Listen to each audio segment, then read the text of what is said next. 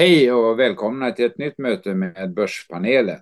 Så har vi fått uppleva ännu en klassisk svensk sommar. Först en massa sol och torka, nästan för mycket av det goda. Sen regn, skyfall, riktigt ruskväder. Och slut på det roliga, ungefär som på börsen. Senaste tiden har präglats av tvära kast med övervikt på minussidan. Vi som pratar är som vanligt aktiebokförfattarna Marcus Hernhag, Arne Kabastut Halving, Lars-Erik Boström, Ludvig Rosenstam Åman och jag som heter Jan Sterner. Vad säger panelen? Hur vill ni summera Stockholmsbörsen generellt eh, efter sommaren? Marcus får börja. Ehm, vi har en rekyl ner på börsen igen, vilket är helt naturligt. Eh, jag är försiktigt optimistisk inför avslutningen av året och vinterhalvåret, men Eh, jag ser inte någon större uppgångschans kommande en till två månader. Eh, om vi tittar på det breda börsindexet OMXSGI där alla aktier och utdelningen ingår så är vi nere 6,5 procent från sommarens högsta notering. Eh, mätt från börstoppen i januari 2022 är ju börsindexet ned med 19 procent och det är då på ett och ett halvt år. Jag tycker det är rätt mycket både som eh, nedgång och mätt i tid.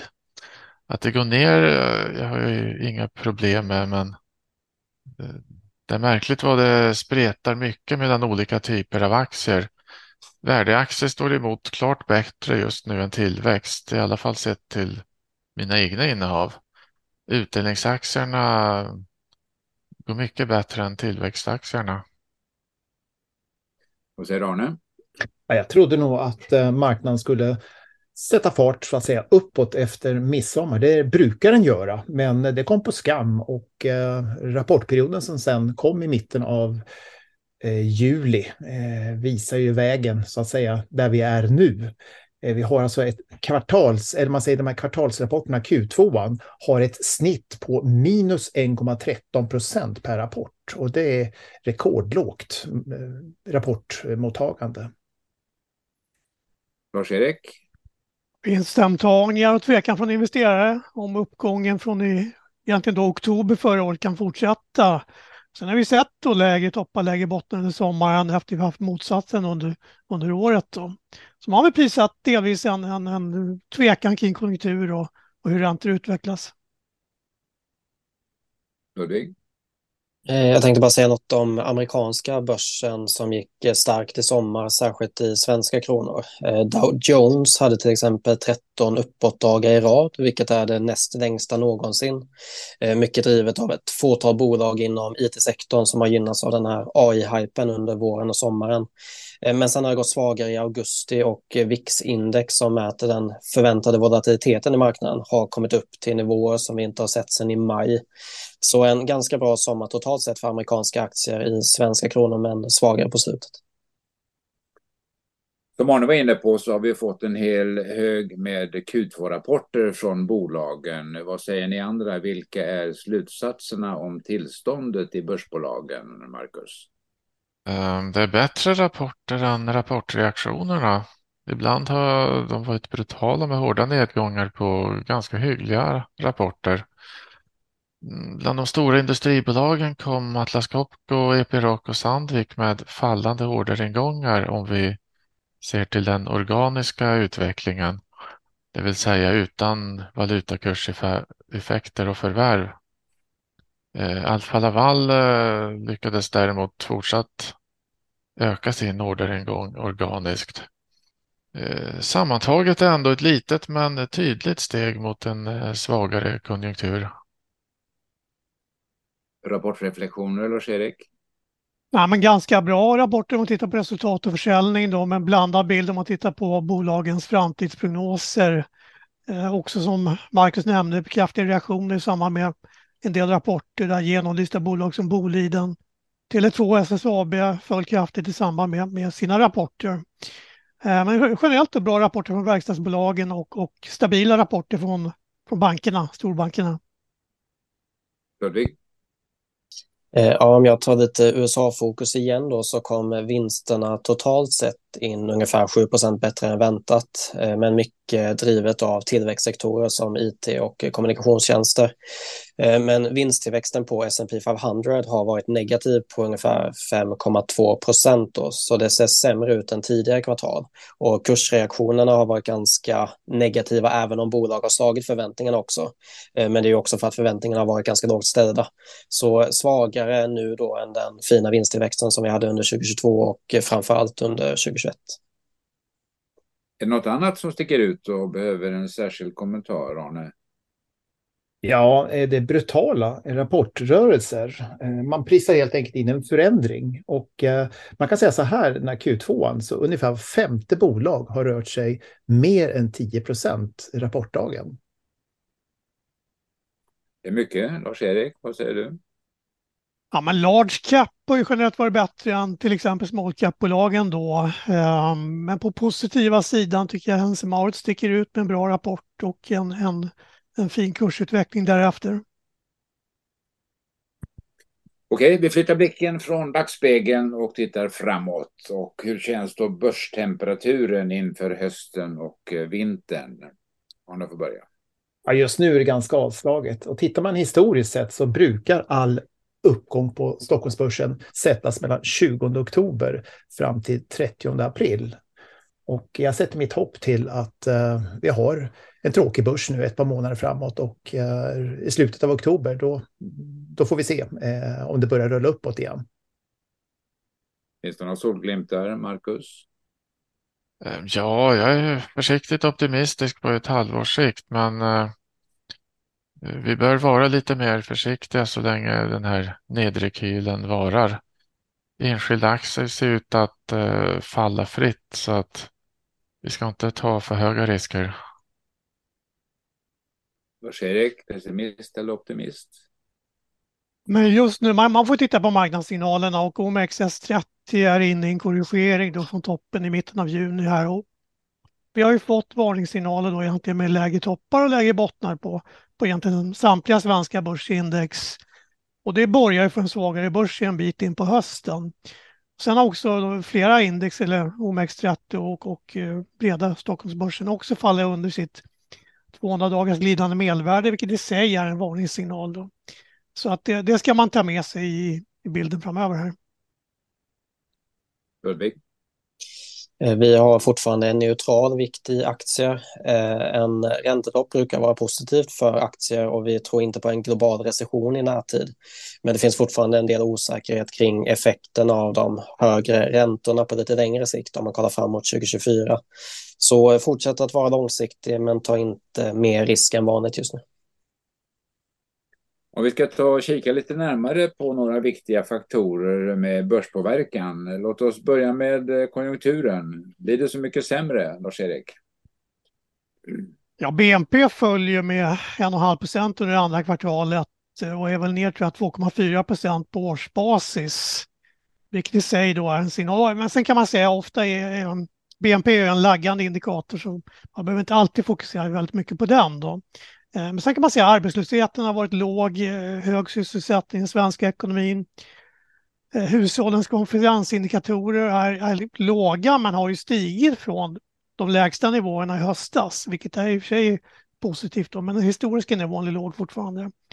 Och tittar man på företagens konfidensindikatorer så är de också fortfarande på låga nivåer och, och skulle behöva komma upp lite grann för att få en bättre konjunkturbild kan man säga. Vad säger du och ditt team, Ludvig? Eh, det finns en gammal modell som heter HOPE som står för Housing, Orders, Profits and Employment. Eh, det är i den ordningen som saker försämras när man står inför en recession. Alltså huspriser går ner först, sen orderingången och vinsterna i företag och till sist eh, sämre arbetsmarknad. Och det är väl framförallt arbetsmarknaden som har hållit uppe där, även om de andra delarna kanske inte har fallit så kraftigt som man trodde inför året. Och så länge vi inte är arbetslösa och kan fortsätta konsumera och genom att också ta från sparpengar som vi byggde upp under eh, pandemin så verkar det som att ekonomin fortsätter att vara motståndskraftig ett tag till trots de här höga räntorna som är. Den rätt höga inflationen har ju dämpats något och eh, hur snabbt kan den gå ner och vad betyder det för kurserna, Arne? Ja, jag tror att man är lite optimistisk eh, just när det gäller inflationen. Eh, USA har verkligen visat vägen. De, de, har ju gått ner ganska långt ner i inflationen. Men vi har det där kriget som kan ställa till det med oväntade, eh, oväntade saker så att säga. Så att, nej, jag tror man är lite optimistisk. Men när det väl börjar gå ner och så kommer det förstås att påverka aktiekurserna i positiv riktning. Tror du Lars-Erik? Ja, framförallt har inflationen varit, var gått ner i USA, eh, vilket är positivt, men, men svenska inflationen har varit lite trögare. Eh, sen kan man säga att så länge bolagen kan kompensera sig med prishöjningar behöver inte inflationen vara ett jätteproblem för bolagsvinsterna. Men stigande inflation ger normalt högre räntor, vilket har betydelse för börskurser genom att ja, man disk diskontering av framtida värde blir lägre helt enkelt. Då. Ludvig, inflationsprognosen? Eh, vi tror ändå att inflationen kommer ner här i höst. Det blir ju enklare jämförelsetal eftersom att priserna drog iväg förra hösten eh, här i Sverige. Då. Och inte, vi har inte samma energiproblematik som vi hade förra hösten heller. Vi har bättre gaslager i Europa och inte samma osäkerhet kring eh, kriget som vi hade då. Eh, men sen när man kollar på Stockholmsbörsen och de större bolagen så är det ofta viktigare vad som händer med den amerikanska inflationen, att den fortsätter ner och där är det framförallt kärninflationen som ska komma ner ännu mer. Och så har vi inflationens motpol då, räntorna. Är de på topp nu eller blir det en eh, kvarts eh, procentenhet till från Riksbanken vid nästa möte? Marcus, vad tror du? Jag tror att centralbankerna i vart fall kommer de att göra fel även den här gången, vilket innebär att de lär höja för högt och för länge.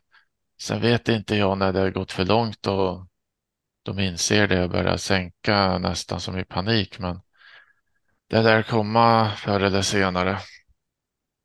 Har ni ditt tips? Ja, det blir en kvarting tid i höst, det tror jag. Lars-Erik? Ja, Riksbanken höjer nog 25 punkter till i september och kanske även i novembermötet. Då, då, då landar vi styrräntan på 4,25 procent. Men där, därifrån borde det vara en stopp för räntehöjningar. Då. Eh, sen kan man ju poängtera att den långa obligationsräntan har också fortsatt upp i år. Eh, men jag tror att det, det, borde kunna ge köplägen för, för längre obligationsräntor under hösten. Ludvig, ditt tips och eh, något eh, hopp om sjunkande räntor? Ja, vi tror ändå att inflationen kan stanna på 4 Man får, eller vi får ju två inflationssiffror till där innan novembermötet och om det är då så att inflationen faller ner här under hösten så förhoppningsvis så kan vi stanna på 4% och sen också då eh, antar vi, eller tror vi att de kommer börja sänka under 2024. Och så har vi vår kära skvalpvaluta, kronan. Eh, Eh, där den mot eh, euron går nu mot 12 kronor, vilket är snart rekord. Eh, kronan är fortsatt riktigt svag. Finns det något hopp, Lars-Erik? Ja, enligt teoriböckerna så säger man att ränteskillnaden mellan olika ekonomiers räntor ska förklara valutakursförändringar, då, vilket inte alls stämmer på kronan. Kronan är på all time low mot euron här och, och nästan på de lägsta nivåerna mot, mot dollarn just nu här. Och lite grann tror jag att marknaden prissätter en risk i vår höga skuldsättning hos eh, framförallt hushållen då med en ganska belånad bostadsmarknad och med en hög andel rörliga lån. Då. Sen har vi ju en relativt sett högt belånad fastighetssektor då som möjligen kan få lite refinansieringsproblem då. Ehm, men rider vi ut den här stormen så tror jag faktiskt att kronan kommer att kunna stärkas ganska ordentligt framöver. Vad säger Danske Banks valutastrateger Ludvig? Eh, jag är väl inne på samma spår där jag tror att man behöver få ett förtroende, kanske framförallt bland utländska investerare för att de här ja, alltså problemen som vi såg i fastighetsbolagen under våren, att de inte sprider sig till bankerna. Eh, då kan vi nog ändå få lite stöd för kronan. Eh, sen har vi fortfarande en del oro för konjunkturen i och för sig och det brukar ju inte gynna kronan. Så eh, ja, det, det ser ju tyvärr ganska svagt ut, men vi hoppas väl ändå att den ska hålla sig på de här nivåerna åtminstone. Om vi då skulle kasta blickarna lite utanför lilla Sverige, är det något som vi bör särskilt uppmärksamma? Så har ju till exempel den amerikanska börsen gått väsentligt bättre än den svenska. Är det de som ska ner eller vi som ska upp? Arne, vad säger du? Ja, en jättesvår fråga. Men de trendar ju uppåt och det som är intressant också, det är Tyskland som brukar vara ganska lik svenska börsen. De har varit uppe och eh, gjort ett all time high bara för en månad sedan. Eh, det som är positivt också är att volatiliteten på världsbörserna har varit låg länge och är låg just nu. Så att eh, frågan som du ställer, den är svår att säga, svara på så att säga. Vem, vem har rätt så att säga, världsbörsen eller svenska börsen? Ingen vet förrän efteråt, men det ska vara svåra frågor Arne. Det är därför mm. vi är här och snackar. Vad säger Lars-Erik då? Ja, något som har varit uppmärksammat eh, globalt eller kanske framförallt i USA, det har ju varit eh, fokus på AI-bolag eller AI-boom här i bolag som, som Nvidia, Microsoft, Alphabet och, och Apple och med flera. Eh, man kan ju säga att det har, det har drivit den amerikanska börsen som det är egentligen ganska få bolag som har drivit S&P 500 uppåt i år. Eh, och nu ser vi lite rekyl i de här bolagen som driver USA-börsen neråt. Då. Eh, så vi får väl se. Fortsätter AI-boomen här under, under, senare under året så kan ju mycket väl USA få ett lyft igen då, skulle jag säga. All right. Med allt detta då i kristallkulan, är det, är det nu läge att köpa, sälja eller bara avvakta? Marcus? Eh, ligg kvar med det mesta du har på börsen. Eh, var kanske inte helt fullinvesterad, men det finns ju ändå rätt gott hopp eh, långsiktigt. Eh, de stora kursrörelserna vi sett i vissa aktier lär vi ju få se mer av, så jag tycker det är en bra idé att ha en, en del likvider eh, vid sidan av. Men som sagt, försök inte tajma börsen. Det är bättre att ligga kvar med det mesta. Arne? Jag tror man ska hålla i den likviditeten man har. Man vet ju inte hur långt vi ska ner nu i den här rekylen. Eh, generellt kan man ju se så här att eh, börsen OMX SPI har i snitt stigit ungefär med 9 per år i en 100-årscykel. Eh, så att man kan säga att just nu så handlar vi enligt den teorin då på 2025 års nivå. Så vi ligger lite högt så att avvakta lite grann, håll, håll lite likviditet för framtiden får vi se var det tar vägen. Det låter klokt. Lars-Erik? Jag skulle gissa nu att börskurserna fortsätter neråt och att vi får ett läge med mycket rädsla innan vi börjar prissätta en vändning. Då, då kan vändningens stabilisering ske. Ja, möjligen september, oktober. Eh, för det man alltid vill se är ett negativt sentiment och hög pessimism. Då, tillsammans med att börsen börjar ge positiva signaler, till exempel med ja, högre bottnar och högre toppar i priset på börsindex. Och för OMXS30 del så vill jag se kanske att rekylen fångas upp någonstans mellan 2100 och 2050 under hösten här. Och, eh, kortsiktigt tror jag nästan vi får en motreaktion uppåt då, men sen ett lite ben nedåt som bankar ur optimismen i marknaden. Då. Eh, och jag skulle gissa då att får vi en vändning så skulle det kunna sammanfalla med att de långa räntorna eh, börjar rekulera neråt då under hösten. Ludvig? Eh, ja, det var som jag var inne på tidigare, ta inte mer risk än eh, vanligt just nu. Men sen tycker jag också att man alltid ska fokusera på att inte göra några onödiga misstag. Eh, Morningstars årliga studie Mind the Gap kom ut här i början av augusti. Och där mäter man fonders avkastning och jämför den med vad investerare i de fonderna har fått. Och investerares avkastning är tyvärr sämre på grund av att man köper och säljer vid fel tillfällen. Så under den senaste tioårsperioden var avkastningen 7,7 procent per år sett över alla fonder medan investerarna bara fick 6 procent per år. Man har bara lyckats fånga ungefär fyra femtedelar av den faktiska avkastningen. Och mycket handlar om att man köper på vägen upp och eh, säljer på vägen ner. Om vi ska vara lite mer konkreta ändå, är det något som ser billigt eh, ut eller åtminstone fördelaktigt eh, bland börs börsbolagen just nu? Marcus? Eh, de säkraste köpen kortsiktigt är nog eh, bland de aktier som helt enkelt bara står emot kursmässigt. Däremot eh, bästa affärerna gör du om du något så när kan tajma botten i rekylerna och nedgångarna för tillväxtbolag som Beijer Ref, Nibe, Hexatronic, Hexagon och HMS Networks. Arne? Ja, jag tycker Traton som har en bra orderingång som handlas till PE6 som köpte bland annat Scania tidigare. De är konkurrent då till Volvo som betalas i PE12. Tycker det känns lite billigt.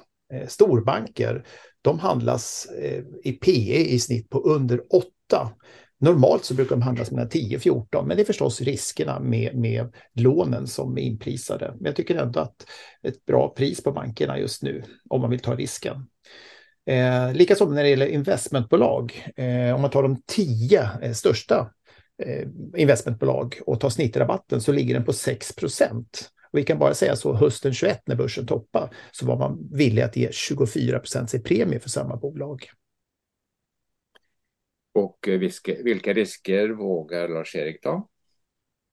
Ja, men tittar man på, eh, ja, ur ett värderingsperspektiv kan man ju säga då att, att bankerna ser, storbankerna ser billiga ut. Eh, de har ju också klarat sig betydligt bättre än börsen generellt sedan toppen av början av 2022. Då, vilket är då ett styrketecken. Och jag tror inte riktigt att bankerna har stora lån till bostadsköpare med, med dålig kreditvärdighet det sköts mer av andra aktörer än på den svenska marknaden just nu. Så att, att um, värderingsmässigt tycker jag bankerna ser billiga ut. Eh, tack för det och till sist då en sedvanlig bonus till dig kära lyssnare. Passa på att förgylla hösten med lite nyttig och förhoppningsvis inkomstbringande läsning med någon av våra aktieböcker. Eh, på sternersforlag.se får du den kommande veckan 20% rabatt på alla böcker utom de med reapriser. Rabattkoden är BP22. Tänk Börspanelen 22. BP22 hänger ihop, små eller stora bokstäver gör ingen skillnad. Och den rabatten gäller bara på sternersforlag.se och till och med den 27 augusti, så passa på. Och lycka till med aktieaffärerna framöver. Vi hörs igen om några månader. Hej hej!